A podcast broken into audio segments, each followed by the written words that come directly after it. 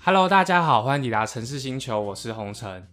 二零二零年的东京奥运呢，因为疫情的缘故，延到今年的七月二十三号举行。这每四年的奥运啊，很多体育迷或是运动迷，他们都会趁这时候买票入场去观看他们喜欢的运动赛事。那除了购票这个方式之外呢，其实还有一种很特别的方式，可以近距离第一线参与奥运这个活动，也就是当奥运的志工。今天很高兴能够邀请二零一八年曾经参加南韩的平昌冬奥的卡蜜拉上节目来跟我们分享。嗨，大家好，我是卡米拉。 哦卡蜜拉今天会跟大家分享说，她当初参加奥运的时候的一些经验啊，或是一些有趣的事情。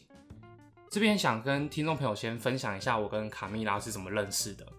我们当初应该是在奥地利的维也纳哦，我认识的，们在维也纳，哎、对对，我们在维也纳认识的，对，我们在奥地利认识的，而且那天很特别的是，我们去参加联合国举联办的对国际联合中日国就是联合国一个 tour，然后那个导游是中国人，我觉得很酷。然后那一天那个 tour 只有我们三个三人个，对，然后我们三台湾个是人，台湾人，对对，三个台湾人。嗯可是那个中国那个导游很人很好，对他人很好，他也没有特别提出什么完政全不治的会东西，不他就会是很用心的跟我们介绍。刚好很巧啊，毕竟不会有人特别安排某一天要去联合国参加国际中文日。对，没有，但而且我是到那边才知道，我也是。对，就是反正就是缘， 就是缘分。而且我跟你讲，我那天拿的护照是有贴台湾的我贴纸，我知道，我看到，我就是看到你们两个拿的护照是贴台湾贴纸，我就想说，哎、这两个是台湾人呢、 对我才我才有发现，嗯对，那你一开始有没有以为我们是其他国家的人？我以为你们中国人，哦大概真是的哦这样，因看为起来中文日啊很中，国没有没有很感觉很中国，但是没有想那么多，世界真的很小哎、对。然后三个人就一起去参加那个 tour，我觉得还蛮好玩的。而且卡米拉她其实到欧洲很多国家去玩，她也嗯曾经到中南美洲去工作。之后如果有机会的话，还是会邀请卡米拉上节目来跟我们分享。那今天主要是想邀请她分享她在南韩平昌冬奥当志工的经验。嗯，没好有问题。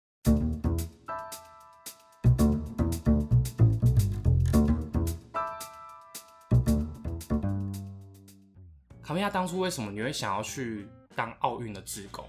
主要是因为二零一六年好那个巴西那个夏季奥运，我有去看，因为那时候我人刚好在阿根廷工作，快要结束，哦所以阿根廷去巴西很方便。然后那时候我就一直有在规划要去看奥运，想说就是算是我的一个必做清单对必做清单没有错。你是运动迷哦、我是运动迷啊，而且我以前也是有跑校队、跑田径什么的这样子。这么酷？对，就刚好趁着那个工作的空档，然后又可以去巴西玩，去看哦奥运你这样子。最喜欢什么运动？比较喜欢看田径，然后还有在看排球这样子。巴西夏季奥运的票价在某种程度上没有很贵。为什么？那时候巴西夏季奥运他们是有讲说要能够让他们巴西一般人也负担得起的一个票价，所以一开始的什么初赛、那么淘汰赛那些票价都很便宜，那开闭幕应该是很贵吧，很贵。开闭幕，而且外国人要透过，比如说我是台湾人，要透过台湾的官方代理去购买。我买到是最便宜的票，大概好像也要五六千，但是很上面，其实哇看的塞其但是其实看的还蛮清楚，就是你可以看到全面。不能跟听众朋友分享一下，说如果要当奥运志工有什么条件吗？他会给你一个年龄限制，你至少要满十八或是二十岁以上，他会有要求，但至少十八岁以上。然后你就是要上他的平台，他的那个甄选网站，你去填所有的资料，这样就好了。不需要有什么语言专长，如果有能有语言专长，就是更容易上。也许会更容易上，但是我觉得因为那个志工，个人觉得是还蛮看运气的。哦对，因为太多人跟你一起甄选，进行甄选的那个时辰都是奥运前的两年就开始在甄选了，刚好南南韩冬季奥运的甄选开始，二零一六年开始了。对我那时候从巴西回来了，我就是有刚好看到这个资料，我就上网 apply 对 apply。可是我那时候并没有想很多，因为那时候对冬季奥运或对南韩其实那时候并没有太大的兴趣，我只是想嗯说丢看看。 OK 随便丢，随便丢，我丢完了我就忘记这件事 情了。然后而且我一直到十一月，二零一六年的十一月，我接到 email 跟我讲说我初选有过。我记得那时候他们说南韩冬季奥运的全球 apply 的人数有大概十万人。然后十万人，他们先挑了大概一半，大概四四万到五万的人过初选，所以那我他们是看长相吗？我不 知道，我不知道，所以我跟你讲说，其实我觉得那运气很好，因为我不会 OK 韩文而且你又是比较晚丢的，但是那个不影响，不影响那个时辰不影响，你 OK 早丢晚丢都不影响。啊、对，但是我我想说，我又不会韩文，就是中英西，但是也许他我会中文，算他们也会有需要。而且西文其实也很少人会啊。对，虽然也、也许，然后我我就觉得，我就觉得就是还蛮意外的。然后二零一七年二月，我还记得他们就有线上面试，哦，还有线上面对试他们会跟你用英文就是了解一下，跟跟你看知道你这个人，了解一下谈吐，啊什么对的。然后大概那从从那四四万五，我记得是四万五之内，又砍掉一半，总共他们需要大概两万一到两万二的人。然后，而且两万二里面大概有一万五，其实就是他们南韩当地的，或是他们南韩人。那其实国际的很少名额、国欸国际很少，而且国际的里面大概还有五千，我记得是五千人左右，是南韩冬季奥运跟一些大学合作签约的，就是直接从大学学生过来当志哦工这样子。然后实际上我们这种个体户、外国志工不多个体户很少，大概只有一千多人左右。嗯，嗯嗯嗯所以我就觉得我运气真的很好。卡比亚，你刚刚说是二零一七年甄选，对就是上了嘛？对，那你是对二零一八年的哪时候是奥运？他真正奥运的那个时间大概一是八年的二零一八2月年的二月九号到二月底，这样总共几天？十六天，残奥跟奥运我都有参加。它是一起办的哦、对，但是中间会有一个会有一个空档。对， OK 三月初的时候才又开始残奥。这边跟听众朋友讲一下，卡蜜拉当初参加的那个冬奥的地点是在平昌，对大家比较熟悉的首尔是在南韩的西北边，平昌是在南韩的东边，嗯算东北的地方，就很啊这样子。冷，可是平常它其实是南韩他们当地非常流行的滑雪胜地，也算度假胜地吧。对，也算度假胜地，哦很没有错，滑雪度假胜地。他们到底是哪时候通知你们说，哦，你们要去南韩去准备了？呃，四五月我被通知说我确定入选了，对然后他们会给你一个 online，就是让你先先有一些课程你要先去上，你要、嗯你要完成那些线上课程之后，才正式拥有算是志工资格。对，而且还有一些就是基础韩文，你也可以他了们解还有一那下种。课程、哦，有哦好酷有哦基础韩文，然后之后他就会陆陆续续传 email 跟你讲说，大概你什么时候要报道什么的这样子。你们是二月开始嘛？他那你们是一月底报道吗？还记得我一月二十七号我就过去南韩了。先去玩吧。对，先去玩，因为我那边有有南韩的一个女生朋朋友，她就带我逛首尔，因为我从来没有去过韩国。诶那你们是住哪里？刚刚你说机票自己付吗？对，住的话他们会提供，因为我们在正式上工之前，我们还有一个算是一个所有的职工讲习，他们把我们所有人都聚集到那边去，在那个江原道那边的延世大学的校区，是在平昌附近的区域吗？应嗯应该是。老实说，那时候我对那个地地理理位环置境不完了全不解了解，那时候从首尔我还要搭一两个小时的 KTX，就是好像是高高铁铁，对，类似高铁到到那边，平常真的很远。那那边住什么吃都是他们负责，对对很棒哎、对，然后自工训练期，我们就住在大学宿舍里面。然后那时候我觉得我还蛮幸运的，是因为我是一个人一间，好好哦、因为小小小间单人房。然后那时候他们训练期的时候，上午是针对南韩的职工，嗯，下午就针对就是外国人职所以工，他们然后其就实英有文分开，有分开，然后有用英文，就是用呃下午我们对针对外国人职工都是用英文上课，就是讲嗯大概、讲一个大大框架，就嗯对、。卡米拉，我想问一个对特别的问题，因为好我是吃素嘛，对。那有吃素的人去做志工吗？有那他们要吃什么？因为韩国其实很少素食哎、对，很少素食，我不太知道他们。反正吃得饱就好，就反正吃得饱 就。好了。对对，哦，反正吃不是重点 啦，对。对然后可是天天都是韩国菜，很棒哎、真的很棒。可是我跟你讲，连吃一个月之后，我跟我就有一天跟我们大家，我们所有志工朋友，就是我们就说我们很想吃意大利面 pasta。 吃多了也是会怕啦。，对嗯对，嗯嗯嗯，卡米拉，你刚刚讲到的课程嘛，嗯那他们是上什么课程？是各种运动赛事的规则吗？还是什么？ no 不会跟你讲规则，但是会跟你讲，比如说你志工的识别证对上面的代号，还有颜色是代表什么意思，大概这种比较 general 的这些资讯，就跟你对讲一下。然后还有就是，比如说遇到危险的时候，你能够怎么做，大概是这些东西。那能不能跟大家分享一下，说志工一天究竟是做什么？看你被 apply 到什么什么工作，像嗯我那时候我被分配到金速滑冰场，对我当观众导引，跟还有比如类似做人家 information 的这样子的工作。其实那时候我们有一个台湾的选手黄玉婷，她就是有出赛。我记得我们那时候有两个有两个选手，一男一女，就是在竞速滑冰，然后有另外一个是在雪橇。可是雪橇的场馆非常的远，主要是因为那一阵子有很也有很多中国游客，所以嗯他们其实也需、也还需要被指引。对，被指引没有嗯错，就是会讲中文的。因为我会讲讲中文，而且英文也好像也还可以，所以嗯那时候就是大部分都是帮就是这样子灌翻译，也有帮对翻译，然后如果说中国人有问题，就是会找我。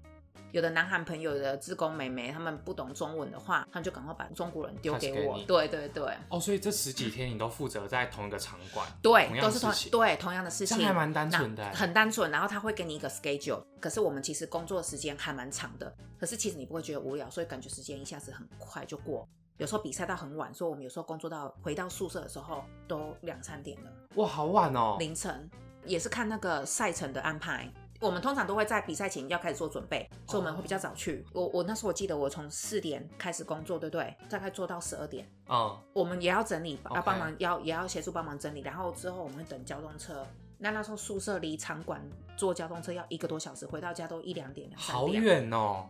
对，那吃的部分他们是会再送给你们吃吗？吃吃的部分就是在场地的时候场地那边，就是有我们专门给工作人员的吃饭的餐厅。 cafeteria 那种区域，嗯对，对对，没有错。然后就是你你时间一到，比如说你就反正就是轮流赶快去吃饭，但一直都会有供应餐这样。刚卡蜜拉有说过，同事都是世界各国的嘛，，对，那你自己最喜欢哪一个国家的同事？我觉得会去能够去做志工的这些人，其实真的我觉得都是五五花八门，而且都是卧虎藏龙，水准其实都还蛮高的。嗯能不能跟大家分享一个、你觉得卧虎藏龙的部分是什么？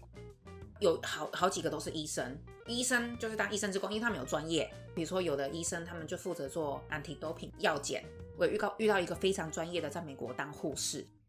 基本上，志工他不会有要求你的背景，或者说你要什么专业，但是他非常欢迎你有医护背景的人去，因为他可以协助，就一定需要就对，对，一定需。要。像我认识那个医生，他真的很厉害，因为他后来连那个世界杯的足球赛的志工都有甄选上，因为他有医疗背景，甚至在二零一八年前四年的那个俄罗斯索契冬运，他也是志工。到处跑哎、对，我就觉得遇到的人都都很很酷很很特酷，其实很酷，都很特别。嗯对对对，有时候你跟一整桌吃饭，大概有十一二十个国籍的人一起吃超饭，酷的对，。我们就说那就是小型，其实就是小型的联合国。而且那时候我记得南韩冬季奥运，我有请认识的志工朋友去帮我了解一下说、哎，看台湾到底有几个人参加。结果他跟我讲说，总共包含我有六个人，因嗯为场馆都很远。我老实说到我到现在都不知道那其其他几个人 是谁。对，如果有人有如果有人有去参加赶快过认，清对，一来下认清一下。卡蜜拉，那你们当志工有什么福利吗？冬季奥运的话，他们说住都，嗯，我们是吃住，通常夏季奥运反而住，他们说都是要自己找，因为南韩冬奥这一届他们是有提供住，再来下一届的北京冬奥，我不太确定他们会不会提供住。所以还要看主办国有没有提供、哦。据我了解是这样，基本上夏季奥运不会提供住宿，但是吃一定会有。还有一个福利就是说，你有，比如说我们冬季奥运那一次，它是给我们全套的制哦服，我有那个是看到 North Face 的，哦，真的假的？嗯，可是那个质感就你也知道，那个品质普普品质普普。另外，我还记得那时候到了南韩入境通关，他那时候有辟了一条专门给南韩冬奥的参加者，然后旁边那时候大排长龙，我想说我应该可以去那边吧，嗯然后就过去，我就拿我我的那个邀请函给他，因为他他有发给我们一个通知函，然后他很快就过去了，旁边很大排长龙，好我两分尊荣钟，礼遇哦。我两分钟就过去了，嗯，对，所以我后来就赶快跟我志工朋友讲说，你们可以多多利用这个通快速道通道，不然嗯真的排很久。然后另外还有就是，主办单位给我们一个福利，就说就是我们拿出我们的确认函的话，我们买 KTX 的票打八折。奥运期间只要搭公车好像都不用钱，哇，不错哎、所以他们要求我们只要志工，不管你是穿便服，你那一天即使没有上没有工作，你只要出门，你是是你自由活动时间，你都还是要把识别别证证都带带在着。身上。嗯哎、，卡米拉，你说到的自由活动时间，所以你们每周还是会有放假时间？有啊，有有有会这样有你。们可以去其他场馆免费看吗？基本上还是要买票，但是如果说有免费票，会试出给他们会资助给我们，就是会志工会会给职工，但是我们我们就可以免费进去看比赛，但是他会要求我们说尽量不要穿着职工的制服进去。哦，因为毕竟我们是坐在观众席。其实很多人为当志工就是为了去看对免啊，费我比就赛。是这样想。但是其实并不见得每次都有可能，有就有，没有就没有。可是那时候像残障奥运的时候，嗯它开放就让我们志工朋友都可以去看因残为是奥比，较少人去对对观对看对，残奥比较少，然后参加人数也比较少，然后职工人数也比较少，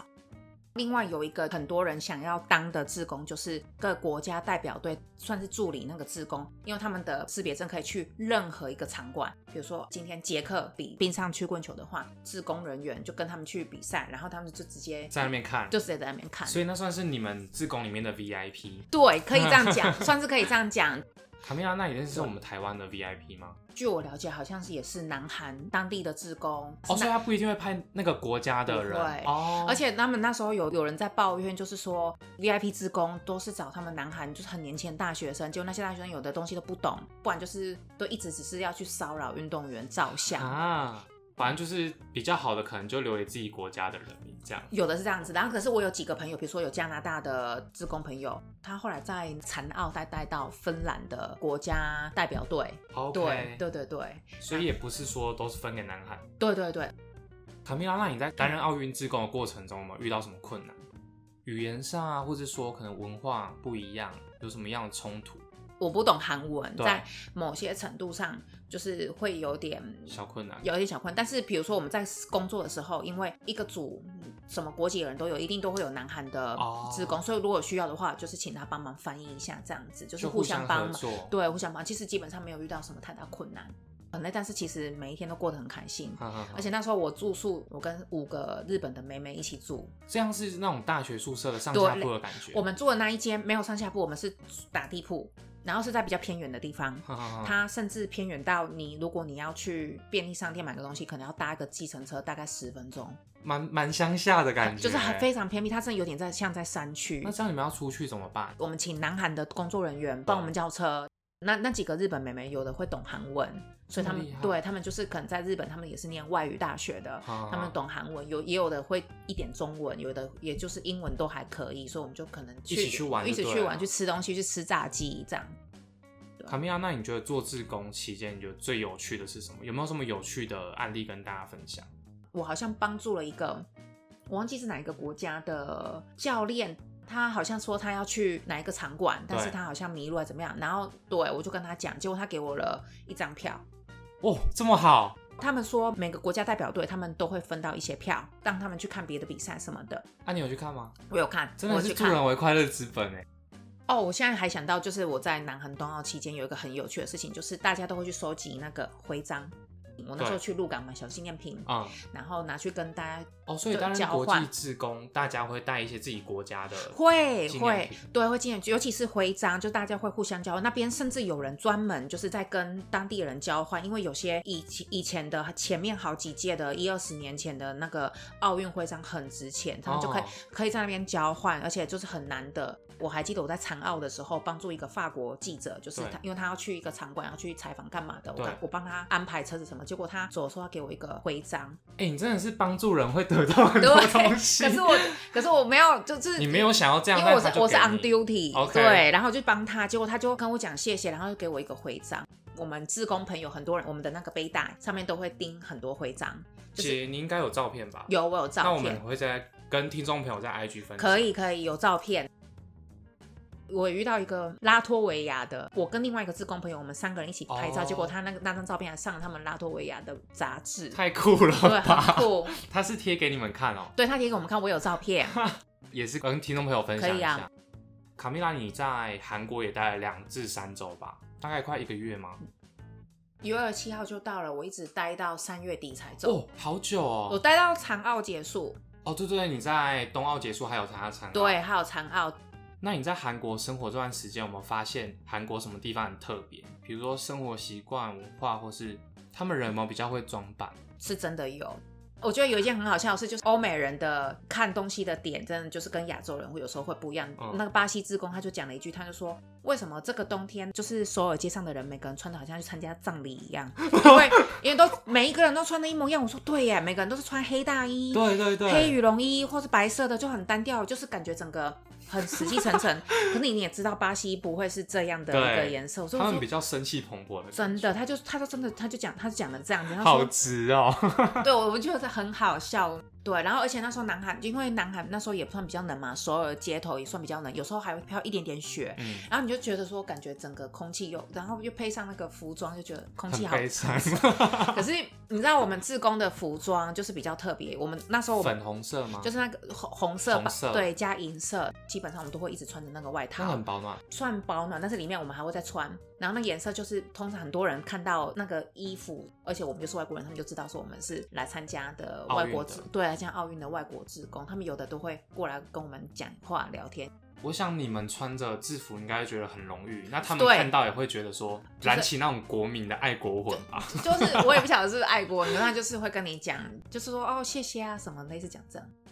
有没有推荐大家到韩国一定要去试的？我必须要承认，我在这之前我对南韩并没有不太了解，不来不了解，而且其实没有太大的兴趣。兴趣但是因为这次去，我一去就去住了两个月 long 对 stay，、啊，好长哦。然后 long stay，然后 long stay 到后来，我感觉我要离开南韩都有点舍不 得。差这么多，对，